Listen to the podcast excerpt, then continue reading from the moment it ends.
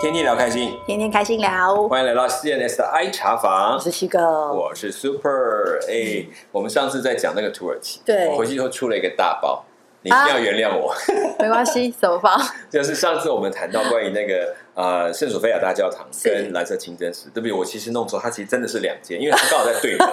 然后那时候我一直在有，我记得我刚去是也是有弄混，因为两个建筑很像。哦我后来是从因为他们的那个换拜楼的那个那个塔的数数量量才有差别。那因为圣索菲亚大教堂，它确实是一个更早的建筑。嗯圣索菲亚大教堂，它大概在西元前到一千年就已经有了，就是说我们、西元的一千年左右就来就有了，所以它其实是一直在见证整个，甚至好像有人说三百多年，对不起，西元三百多年它就已经建筑。它主要是在那个时候，因为君士坦丁大帝他们那个时候在那里建筑，把这个东都城从罗马迁到嗯。这个圣、这个伊斯坦堡这边，然后后来被称为君士坦丁堡，也被也是同一个地方。哦。然后后来的东边的教会就在这里有这个圣索菲亚所以它原本真的是一个教堂，它真的是一个教堂，而且是当时东方教会很重要，东东方教会很重要的一个教会。那那时候整个东方教会的总主教，就是他们有也有叫做宗主教，就是这些主教的头就在这个地方。嗯哎、所以其实它还蛮被尊崇的一个地点。所以后来东西教会分裂，就是指君士坦丁堡这边所代表的东方教会跟罗马教会的分裂。嗯大概在公元一千年左右，他们有公开的声明在这里公布，然后就决定分裂两层，两层两个不同的群体这样子。啊嗯，所以就是这样。那我们现在蓝色清真寺，其实我后来我有那天我就说我有进去嘛。对那其实进去的时候还蛮好玩，有的人去蓝色清真寺，大概呃我们可以进去一起参观，他有参观的时间，你可以去。嗯可是去参观的时候，也大家也知道，服装一定有注意。我们到清真寺一定要注意。对那女生有一个，他们有的误会，会说以为他们可以穿长裤，啊答案是不行，她一定要裙子，裙所以她一定要裙子。然后那短裙也不行，一定要其实这个好像跟去泰国的寺庙有点类似，有点类似。那所以你家进去，他给观光客一个方便。所以男生可能会戴一个那个小帽，表示说我是在这边来参拜的。然后另外的女生的话，就会如果你穿的是嗯一个长围裙啊或者他对现场就拿一个布，哦。哦，跟他跟他借用，然后就可以嗯穿进去。所以有一些观光客就会在这边，嗯。这也是最少数特别可以这样参观的清真寺，就是算观光性观光性的，对对对。那圣索菲亚大教堂其实后来有变成清真寺，哦对啊，还是有对有前阵子还很有名，对，然后那其实是反反复，原本是对因为后来因为这个整个阿拉伯帝国也政东到这边来，然后就变成清真寺，然后一段时间之后，后来他他们进，如果你进去它里面看，为什么你看到清真寺这里是一进去之后，你看到很多所有墙上所有的壁画都是被涂改过的。嗯。你看到原本在东方教育其实很喜欢用墙上的壁画来呈现那个信仰，甚至很多圣经的故事啊，啊或者是圣人啊，对对对对他就会把它画在墙上，然后有一些欧文字洲的记号教。教堂也是。也都有，对对对。那只是两者的记号不太一样，像同样的图，可能在东方教会有比另外一种呈现，嗯然后然后这个它在上面会有一些英文有一些希腊文的代的代表字母会写在上面，嗯。他们可以用那个话来解释或者做教育的功能，因为读那时候读文字是不容易的，哦所以靠这个东西来教导。可是后来这个成为清真寺的过程，他们为了要把所有的像，因为在穆斯林大概来讲，它是不可以有任何像的，对所以这种只要有人脸的像，他都会把它给铲掉，或者是因为你看隐约还是看到有一些早期壁画上面的一些样子，对就是被覆盖掉的，就覆盖掉，但是它是用刮的模，所以有一些哦还有，还有一个更好的，它是在墙上有一个天使，嗯有一个天使的话，他没有把它涂掉，他们用一个用那种黑色的漆这样上面乱，可能要涂鸦的那种，是就是我再把人家上面就涂成黑黑的这样子，对把它遮起来。也有这种方式，所以你看隐约好像有一个样子，就很很丑的，就是这样子，好像硬是把它擦掉这样。然后他们就开始把放上有些很大的圆板，上面就是那个绿色的底，然后金色的字的那种叫做穆斯林的箴言，嗯他就把它这样贴在墙上，所以它整个里面其实外观建筑，我们如果没注意，会以为它是穆斯林清那个所谓清真寺的样貌，但其实它是东方教会原本的样貌，嗯就这个形态。嗯，这让我想到，就是其实嗯不管它现在是清真寺还是原本是教堂，嗯，其实它都只是一个建筑物。是其实就有点像现在欧洲，比如说像嗯法国，对有很多原本是教堂的建筑物，现在都变成清真寺。对，这是是我们现在在想的一个问题，就是说到底。其实就是不管建筑长什么样，其实重点是里面的那一群人，他怎么去看待他的信仰，那个那个信仰。对，所以那其实这两间，那我们看到的这个所谓的后来变清真，其实在有一段时间，就是我们早期去的时候，嗯圣索菲亚教它也不是教堂，也不是清真寺，它是什么？博物馆哦哦哦哦哦，它就是他们的信仰博物馆，嗯让你去参观，然后看，他会给你介绍很多，所以还有一些残留的壁画，你还可以看得呃，出来。就是没有聚会功能，它只是一个展示对，能。它不是做做参拜，嗯是最近就因为新的这个对，又又新又改成为了想要恢复清真寺。对对，他就把它又恢复成清真寺，就把嗯这个地方又恢复原来的。他认为要把它变成这样，所以把那个参观的功能都减少。那其实还蛮可惜，因为很嗯多人在这里会看到，在过去古代的东方教会的一些残迹，好是会在里面，然后看到清真寺他们怎么样去，怎么样把这样的一个教堂变成是清真寺的一个形态，哦看得出来。那后来，所以我们讲那个蓝色清真寺啊，对，其实是有一份参考，它是有点山寨版的，哎，是怎么样的？所以你看两个，其实你注意它其实有它是二点零。哎，但他们盖的更大，就是他们啊蓝蓝蓝色清真是盖的更大。嗯那一般会觉得说蓝色清真是不是蓝色的？我记得我看不是，它其实不是整个外表是蓝色，是它的墙面用一些瓷砖的那个颜色，那个蓝色。哦视觉上感对对对对，那它它主要蓝白的，主要它的瓷砖才是重点，嗯就是它的它设计的那个瓷砖是个特殊的，我有讲穆斯林蓝之类的那种颜色，然后就嗯，土耳其蓝就是这哎，样土耳其来的。那种概念，对嗯。后来就是这个蓝，其实在后来那个托普卡那个托普卡皇那个卡托普卡皇宫，那那个后来所盖的那苏丹皇宫，其实它也用了很多这种元素，哦然后来成为他们那个叫那个那个那个皇宫的一个建筑的瓷砖啊、马赛克啊，就会更明显，因为它更后期，那个房子盖的更后期，嗯就可以参观。所以后来也有人去皇宫，就他们一般去土耳其参观所谓的古物啊，要不然就是圣索菲亚教堂，是要不然就是那个皇宫。哦，然后去看它里面的一些陈列的古物。那皇宫里面算是近代的皇族的那种苏丹的那种皇呃皇宫所居住的 palace 居住的地方，嗯哼哼所以它里面也后来变成博物馆，是用因为它还有收集很多的一些有趣的东西。据说什么有个最大的钻石，多大？我们看起来大概就是像个鸡蛋吧，哇！再大一点，再大一点，哇就是！不是一般应该是要鹅蛋这样大。哇！你就会觉得哇，好大一颗，可是就觉得啊，那怎样？反正就只能看看。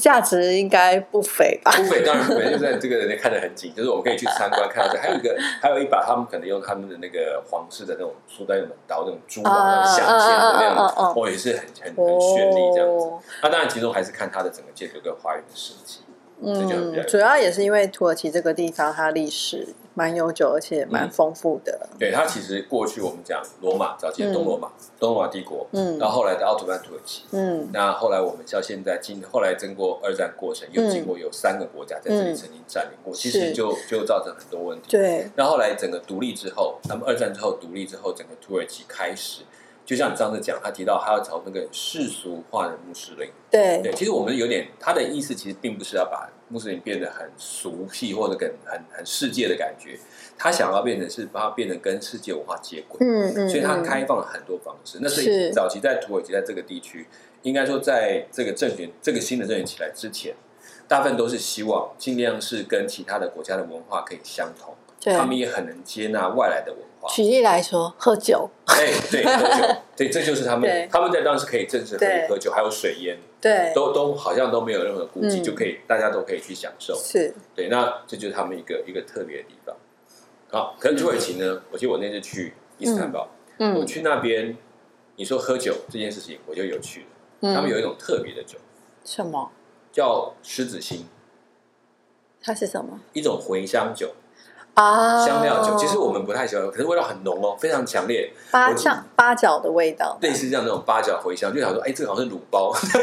卤味包我看法国也有这个酒，哎。也有这种酒对啊，对对，这种酒很烈。对，通常要再加水稀释，对，它的好玩家在加水的问题，就是我们哈哈他们去吃饭，然后他就有嗯。有给我们喝一杯这个，对，那知道那个其实我喝真的喝不完，但是他就是拿来的，你看到大概半杯了，是，他就加水进去，对，然后整个酒的颜色就开始变化，哦，就开始变得粉雾的感觉，粉雾，就是里面好像起了一层雾，哦然后这样子喝，然后他们就对叫狮子气，因为吃喝完那个酒之后，人就像狮子一样大。雄心豹子胆的感觉吗？对对对，没错，我说那不是，那是喝醉了懵了，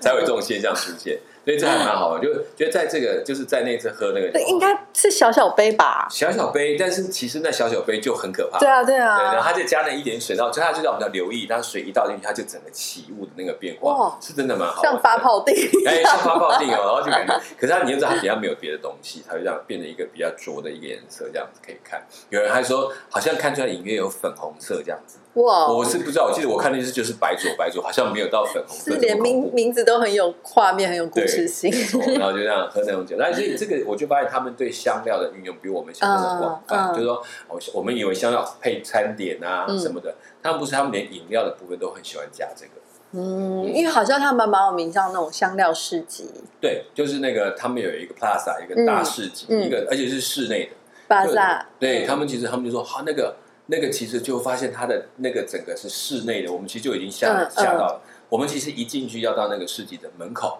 一开始的第一摊就是一个香料市场，就应该说一个店铺而已，它就是卖香料的，是那一大袋一大袋那种，然后称斤称两卖的。嗯对，那时候我就看过去，这各种颜色几乎都有，应该很多都是不认识，完全不认识。其实我刚开始看，我只想说，该怎么用。对我就看着红的，我就我就直接想叫翻红花，说不是，啊。我们以为啊，因为很多东西都是没见过的，那其实但是香料在那边卖算是便宜。嗯嗯，那我们后来哦，这个边是它只是其中一家，再进去看就有很多家，嗯。然后再卖各种它当地的一些产品，比如说那些呃煮咖啡的壶啊，嗯或者是说喝煮茶的那种壶啊、杯具啊，然后他们有很多的装饰品、啊。哇，我一定很喜欢逛那里。对，因为其实我逛我们逛过来，他叫他是说有三千多家在那个大市集里面，可是在那个时代有这么大，其实很难，那个时代是什么？因为他们这个其实还要更往前推一段时代，可能几百年前要做也当然没有到那么很久的，有什么一千到可能有慢慢扩建吧。它整个建筑的，我看起来不像它这种的一层一层盖，它就好像就一个盖好的，哦，然后进来这么多。那因为它很盖，它的建筑很像清真寺的模式，那种大圆顶，嗯，然后中间很大的空间，那个廊柱，然后就是因为有那个廊柱这样加在一起，才会变得这么的特别。嗯，所以我还觉得还蛮不错的。我在那个过程当中，我自己发现说，哇，原来他们的建筑工艺其实比我们想象的还厉害，嗯因为它要盖的那么高，是然后又可以再有空间这么宽广的话，是那其实不是一个对容易的事。那个在工程设计上，对他们就说他们像那个那个蓝色清清真寺那个里面，他们的大圆顶那一块直径到三十三公尺以上。对，那这么大的空间，中间没有柱子，它怎么撑起来？那都是我们在觉得他们用很很厉害的地方。当然，这建筑工艺学了很久，做的相当不错。那那我想问，就是像嗯。你刚刚说，一进门就是很多的香料，那你在那边吃到的东西有没有，嗯。就是让你觉得，嗯，哎，这些香料真的应用在其中，或者是，嗯，有一个大概我们就比较叫做像是茴香，嗯。这其实我在我们的用很少豆蔻，呃，这都是我们在比较少用，所以它吃它的烤肉有点像印度那里的，对有一点，但是它不会，它跟印度的味道我觉得又是截然不同，哦就他们都用香料，是，但是在这里的香料比较。呃，我觉得它加了一些，比如豆蔻啦、茴香啦，它比较偏向我们有一点点呃，味道比较含蓄一点点，啊，反而没有那么么奔放，对，没有那么直接强烈冲的味，道。它不会，比如说它不会有大辣，啊不是那种很辣的东西，但是会让你觉得它的香味是它的主我在。尝试想象跟体会，嗯，因为我有在印度吃的香料，哈，嗯印度的香料可能它会用的很重、很臭，每味道都很强。可它这边它会，它会让那个香料尽量在它的原来那个草香的东西，或者是它那个就是果食物的汁的味道，味它会尽量还是在那个地方，然后让你觉得它不要不会像有些我们讲咖喱，对，因为我觉得印度嗯的料理感觉起来，我比较少能够吃到这个食物的原本的味道，但是它是用很多强烈的香料，但是当然他们他们是那个比例或什么是很好，嗯。所以它等于说用这些香料香料去创造出一个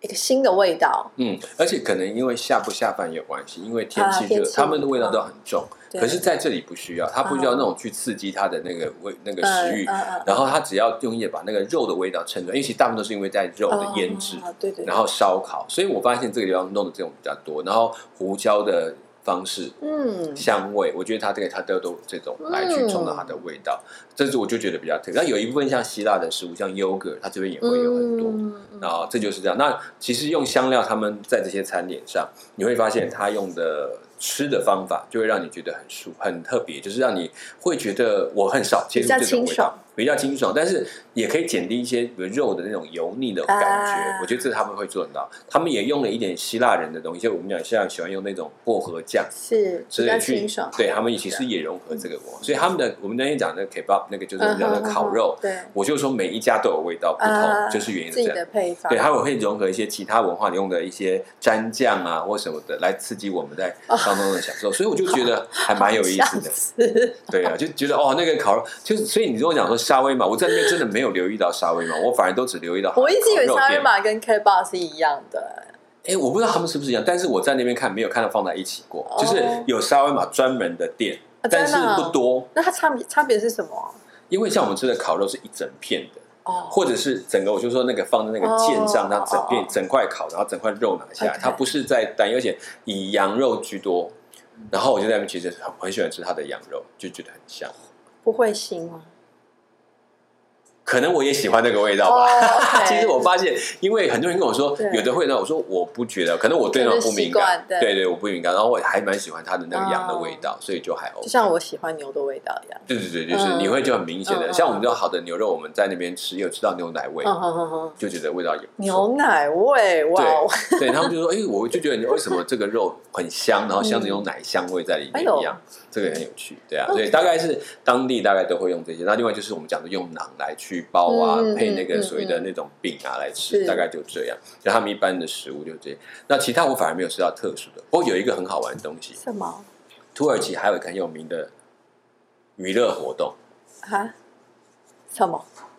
土耳其浴。对对，我其实也想问这个，你有去尝试吗？我没去，但是我有一个朋友去了，他讲的非常好笑，我们全部都笑呆了。怎么样？怎么样？他去的是那种那个是不是只有男生？哎、他去的是只有男生，然后帮他，女生也有吗？我不知道是不是还有别人知道，但我就讲他我们去过的那个，哦。他就他去了一个土耳其浴，真的是就是男生进去，但是里面服务的也是男生，那种对对对对对，全部就是然后他就进去，然后就冲起来，他就躺在一个一个热热的石板上，这样趴着，然后就有人帮他拍打呀，怎么样怎么样，就是那种 类似像按摩的模式的哦，想说然后搓啊，那种搓啊这样子，然后他就他就弄弄，哎弄弄，过了一会哦，然后这样他就背面在弄弄，弄他就这样啪打他屁股一下，然后叫他翻身过来，我们听到都觉得那他。他这过程都是全裸吗？还是有穿像短裤？应该是没有穿，因为他们都是男生，所以可能就没有那个东西。他就然后就帮他可能在搓揉或什么，他就会在上面在在享受那个土耳其设蒸汽。帮你去角质按摩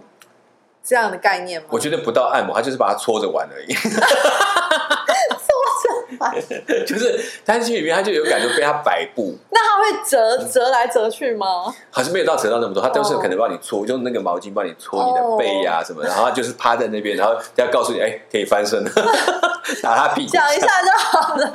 因为讲不通吧，我就觉得很好笑。因为因为像我们有朋友，嗯他们去那边就会说，哎，土耳其语有的觉得很好玩，因为那个蒸汽啊，嗯。好像女生的比较不一样，没有那么粗。他刚好又去当地的人可能去的地方，嗯，所以也不能语言就不能，他只知道就是进去就任人摆布了一阵子所以它整，个那个浴场是就是嗯有点像三温暖这样子，类似这样子，对，哦也有蒸汽，就我们讲那种烧的那种，但然后他在那个当中，所以土耳其，我觉得至少我听到这段，我是觉得非常爆笑，我觉得你没去？真可惜，你要亲自体验。因为那天我们去做了另外一件事，啊我们那快快要过年之前去，嗯所以天气很冷，我都还没有注意到，没有没有留意到它快下雪。结果我们就前一天就是在旧城区那边，他们刚好他们演出那些练唱完，而我们就想回去，我们就沿路想从旧城区慢慢走回去嗯住的地方，就就沿着那个旧街道，那一条街又很特别，对我们刚好走那条路，那条是卖最多的软糖店的 的一土耳其条街，软糖，对，然后那一条街里面卖软糖、卖冰淇淋。然后我们那天走，其实那条路不长，但是那天因为快要下雪，就很冷了。我说怎么突然这么冷？我们没有防备，也没有准备好衣服，鞋子也没有不对，所以走一走就鞋子都湿了。嗯，然后身上也冷了觉之后会看到嗯，白女巫的马车会出现。但是因为没有下雪，所以白女巫还来不及出现，我们就只觉得很冷，然后有那种冰线、那种、嗯那种冷水在脸上，就好冷好冷。嗯然后怎么办？这条街短短的大概我在猜的，好算它一公里好，其实嗯可能应该没有，大概七百公尺不得了。我们就沿路一边走，我们总共这走走完这条路大概花了一个多钟头。多七百公尺，对，走这么久？对，因为我们经中间大概停了五个店家，哦，买我们糖吗？因为太冷了，好就看到有店就进去窝一下，然后看看啊哎卖软糖，我们买了一点软糖吃，吃所以。土耳其软糖到底有什么特别吗？我觉得它是那种颜色很很缤缤纷纷，对，然后可以很多种类，它的然真的很多种，也不是每一种你都会爱个颜色是吃。香料吗？还是只是呃，应该是用它的鲜料跟应该不用色素，它他们强调他们那个不是色素，但是食用水果或是它有加很多不同的配料，然后还有巧克力啊、焦糖这种它都会有。然后我们就这样点，就是来吃一些。其实我们是为了因为太冷了，所以就进去窝一下。软的吗？但是真的是软的，就是它比较 Q 这样子，有的是比较 Q，有的是比较软，就这样子土。耳其感觉什么都有嚼劲，对，他就这样晃晃晃，他就总是不要让你吃一个就是一吃就烂掉的东西，他没有办法接受。牙齿都要很好。对，然后我就走出来，然后过，然后再又走了几步，又冷了，怎么办啊？看还还有一家店，然后又进去了，然后又进去了，他这里又不是卖软糖，卖什么？卖泡芙。土耳其那泡，他那个泡芙塔，哈哈，他那个就一个一个泡芙叠起来，然后上淋满了满满的巧克力，哦，然后我们再配一杯热饮，然后这样子就吃着那个巧克力，哇，然后里面还有很多的 cream，这样子整个像一个小山一样。有，cream，对，然后外面是满满的巧克力淋下来，然后我们就吃的好幸福。热量补充。对对对对，又又冷嘛，然后就一边吃，然后就一边然后暖一暖，好，然后吃饱了喝着，好，再继续往前行。你这一路是甜点街，对对对对？对对，然后再走又不行了，又怕有素食店。好了，先进去喝一杯咖啡，然后又买了一杯咖啡，然后哎，好喝完，好又继续往前走。最后我们来到一家，嗯，我还知道，就像你如果去韩国，你去韩国上次讲过了，你说你韩国去冬天要吃冷面，呃，我是冬天去吃冷面，但冬天不建议再吃冷面。对，但是韩国人他们吃冷面其实对对是冬天吃，对对不对？一样。然后我们就呢想说，最后一小段真的很冷，我们再撑一下，就钻进去一家专门卖土耳其冰淇淋的店。哦，土耳其冰淇淋，对，然后也就是是很有名，很黏 对啊，然后这样子，然后还发现很多人在里面吃，他们很习惯这时候吃，我我们才觉得哦，原来冰淇淋真的是冬天吃的，啊然后增加热量这样，我们就在里面吃完他们那个很黏的冰淇淋。所以他那个店里面的冰淇嗯淋是。就是是这样，像像我们一般去冰淇淋店那样挖起来挖起来的，不是嗯。不是像每次看到那种土耳其摊贩，对，它比较现代的店，嗯就是说嗯我们在土耳其那边不是看到一根长棍子有一个，show 的感觉，对，然后这样搅搅搅。那他们那个就比较是让你看到，他知道是这样很粘度的、很高的嗯，但是他会帮你放到杯子，然后交给你，不是在那里嗯不用再甩两下，玩耍对对对对对对对耍，它就变得比较现代的土耳其冰淇淋店。然后我们就在那里吃完，然后吃饱喝足了，然后 OK 那个你们这一个小时也吃了太多甜哦，点了吧？你不知道那个过程当中，我从来没有吃过这么多甜点。我不是一个爱吃甜点的人，我真的没办法。所以我就我就看到，我就想说啊，那这样子，我觉得我这次这一条街吃的甜点是我大概几天的一个月的吃的甜点的这量。趟旅程的甜甜点的对对全部被扣打都用完了。对，然后我就哦，但是还不错，我觉得，但至少吃起来，我觉得那个过程就不会不会很腻或怎么样。啊那其实他们有一个叫米布丁，啊，对，也、也是很有名，所以我们在嗯那时候也吃了那几样了。那米布丁真的是吃起来跟一般布丁不太一样，是多样化，多样化，而且我们是在一个那一个小时里面 不断的程长，通常那种不都是隔个一两个小时，然后可能走了一段路吗？重点是 这些你们这是平均大概隔个十分钟不到，就对，是就是有点像我们这样吃完了，觉得我们现在以为我们现在可以撑得住外面的冷度就出去，结果没有走两三家店家，就觉得我走步又不行了，要搞要钻进去。哦，那时候还真的感觉到，哦，嗯。原来这里真的会冷，冷到这种地步。哇。因为因为它又有飘那种雨啊，嗯对。然后冰屑嗯那种感觉就更冷，所以那时候这我们第一次体会到下雪前的问的感受嗯。那后来第二天就真的下雪，嗯，对，第二就我们那天晚上就突然整个觉得整个温度就降下来，然后就真的下了雪，然后早上起来看就真的一片就变白色世界。哇，嗯，你们你们有准备好御寒的衣物吧我我？只带了一件羽绒衣吧。我其实以为我不怕冷，我想说没关系，我带这样就够了，这个牙热带来的，就太嚣张这样，就真的那天就下雪，我们觉得哇，第一次，其实我第一次看到整个城市是雪的景象，哦。所，以我那时候看到我们一那那个时候候是哪一个城市啊？就是还是伊斯坦堡，哦，我们知道伊斯坦堡在那个地方，就在那几天当中，后来碰到下雪，哇，那我觉得那个其实真的很过瘾，我看到那个雪很好玩，真的很好浪我们开漫的感始玩雪，对，就真的开始玩雪，一堆人嗯。冲下去开始玩那个做雪人啊，嗯。干嘛的？因为它虽然很薄，但是雪还蛮细的，是。所以大家开始玩，然后就看到那个下雪的景象，然后其实整个整个的伊斯坦堡就突然变成另外一个城市的感觉。哦，我觉得在下雪的那一刹那的那一段时间看到的城，就让你觉得它比较像欧洲。啊，你这个、嗯这个画面让我想到我以前在南法的时候，因为我、我在法国的时候有一年的时间是住在南法普罗旺斯一个城市。啊对，那因为他们那边都是靠地中海的嘛基本上其实是不太会下雪的，因为那个地中海型气候。但是我记得那时候我才刚到没有多久的冬天，就是我到的时候是可能夏天嘛，然后已经要进入冬天。然后我记得那时候那一年冬天我很幸运的嗯，遇到飘雪，而且是连马赛那里都有下雪的。然后你知道在南法的法国人啊，那个开始直播天开始飘起雪来哦，你就可以听到我们以前，因为我那时候在南法的时候住的是一个 house，嗯嗯，不是那种公寓，所以我们其实是外面是有院子还有游泳池的，嗯只是我游泳池我们不能用啦，因为那个是房东他夏季的时候，他其实这个有点像别墅，这个房子是租给旅游旅客的。那只是说，因为我们刚好那个时候住，他就是便宜卖给我，呃，不不卖给我，便宜租给我们的，卖给你们就 说不不不不赶快带我们去吧而。且我们的那个院子里面还有很大的桑葚树啊什么的啊、嗯嗯所以基本上我们其实离隔壁邻居都有段距离。但是嗯我那时候早上的时候，我就听到哇，好多好多户人家已经在那边嗯欢欣鼓舞，因为听到然后下雪，对，然后他们就觉得下雪了自己放假，就是 为什么下雪可以自己放假？因为南发下雪太稀奇了，就是真的比较难得。然后哦 OK，所以他们那些就是那些法国人们就觉得说太好了，这个天气下雪啊，今天不适合上班。哎那老板会不会很闷？啊？不来又不来了，我因为我那个时候去法国的时候，我觉得那时候的嗯。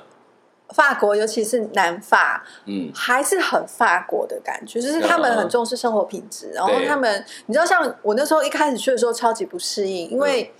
他们的所有的超商或所有的店，但除了餐厅以外，嗯。都有午休时间。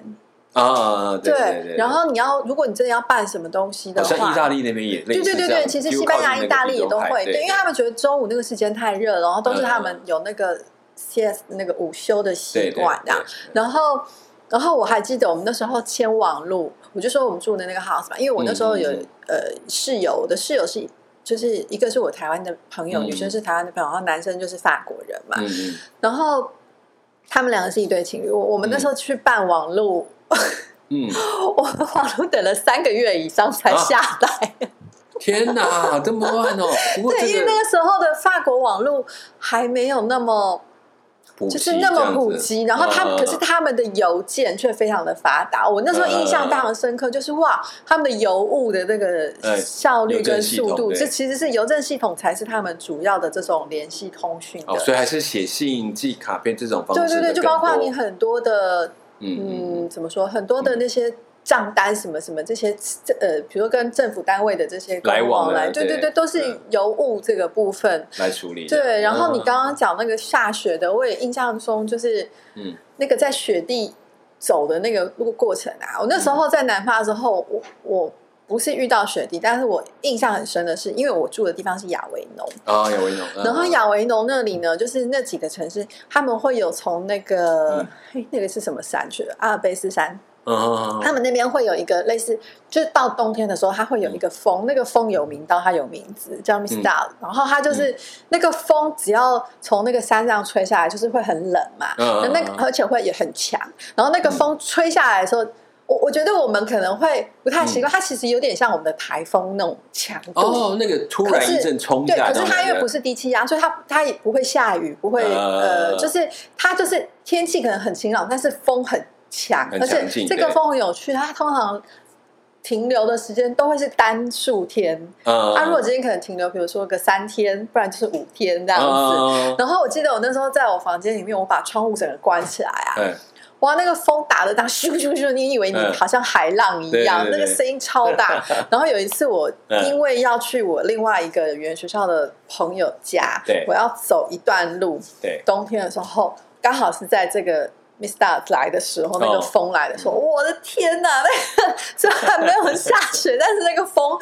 跟气温整个有多刺骨。然后我那时候是这样，整我整个人快要被吹走一样，那样子斜斜真的这样就是顶着风逆风走，然后你整个快要被吹走，然后我觉得我的手已经被风吹到刺到，就是我一边走一边在骂脏话，因为真的太 太冷太刺，这什么然后东西啊？你若可是你又若不继续走，你可能真的就你停在那里只会一直被吹，然后你你想有的电线杆真的都被吹倒哎、嗯就是可是他们电线杆不是像我们那种水泥的啊。就是真的会被吹倒的那种风，所以你刚刚讲那种嗯短短的一段路，但是却非常难走，我可以体会。嗯，对啊，就是我们觉得那个东西是我们第一定体吃的体会那种经验。对你像那个风，就我们也谈到那种，只要旁边有高山的那嗯，种，特别是特别高，就突然一下陡起的高山，然后你前面那个去，就常常会从山上面一阵风冲下来，对，那个会因为亚维农它这个古语就叫风尘，哦，真的啊。对，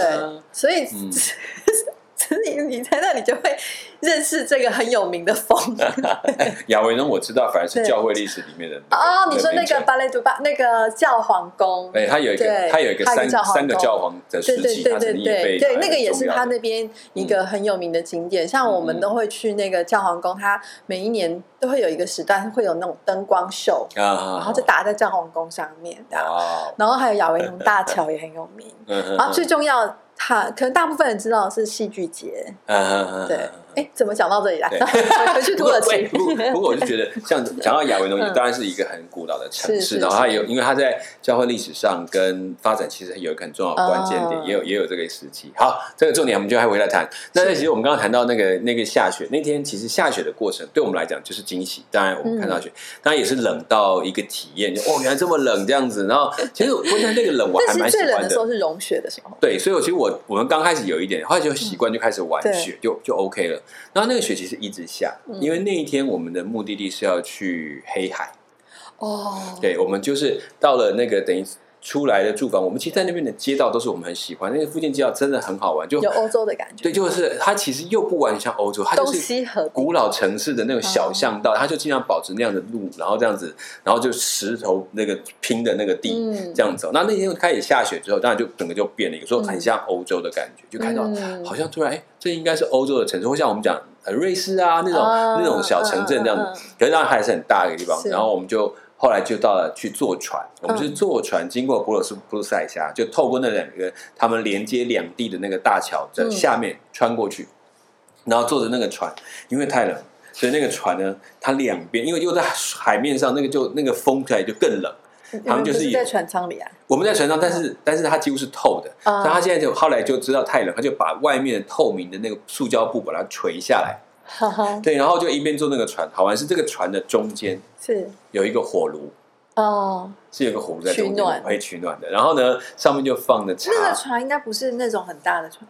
哎，大概可以坐四五十个人没有问题的、哦一个平底船，所以它只是在这个地方做一些接驳用的，嗯所以就带着我们要进到黑海的领域里面去，到一家餐厅去吃饭。嗯然后就带着我们这样撸，然后就两边那个其实两边雾茫茫的，就是看到那个雪在飘，然后里面就火炉这样子，哇！就发现这个火炉真的太棒，然后全部就窝在火炉，然后看着外面这样，然后然后最好玩是它上面就摆着茶盏，然后就泡茶，然后就开始顺道就有一个小弟弟开始站出来说：“哦，弯到了。”然后一杯苹果茶，然后这样就看着，因为很冷啊，又看到热茶，就开始喝。我觉得他那一分他赚的比他们的船费还要高。真的，那个时候在那个那个环境下，那个需求是一个奢侈的。对对，就喝下去就觉得暖暖 甜甜的，对，然后他就很舒服。弯搭了算什么？关了没问题，赶快的，赶快喝，然后然后就这样子沿路，然后就是进到黑海之后，整个黑海是很平静的，嗯，然后两边就是那个雪已经下的相当大，所以我们上走上岸的时候，其实两边都是深深的雪，然后走进去大概都会扬到大概小腿脚踝、脚踝的地方，那可以一样，就不太好走，但是就是真的体会到什么是下雪的日子。嗯，对，就这样子。然后才在附近有一家呃餐厅，里面是他们当地黑海的鱼料理。嗯，那个就是，然后我们就看着雪景在那边吃饭。那个大概是我，对我就好难得有这种景象，然后排的位置又好，而且它就对着黑海的景象，然后又有这样大的落地窗，你这样，然后整排人就点着蜡烛在那里吃饭，就觉得哇，好感觉蜡觉，烛，就感觉那个真的味，就是餐点我已经不记得它的好不好吃但，是那个气氛很呀，好已经抓到了，对对对嗯，哦。好，那我们土耳其谈到这边，嗯呃，其实知道的还不够，也许将来有机会还可以再谈谈土耳其这个地方发展的情好况。那已经讲的口水都流出来，我们我们觉得还是要忍耐一下，因为看起来没有那么快就可以随我意们就算的出国。OK 了，但他们那边还不一定 OK。没错，对对对。那有人说他们现在可以让我们不用什么隔离的区，因为反过来呢，他们是疫区啊，当然不隔离，嗯隔离是我们自己的问题啊。那我们这样有很快的可以有机会，大家可以出去走走。那我们接下来大概会谈一个另外一个我们最近一些特殊的经验。好吧嗯，那我们就下次来告诉大家最近特殊的旅游经验会是什么呢？好，我们就下次跟大家谈好！谢谢大家收听今天的 CNS 的爱茶吧，我是 Super，我是七狗，我们下次空中再见，拜拜拜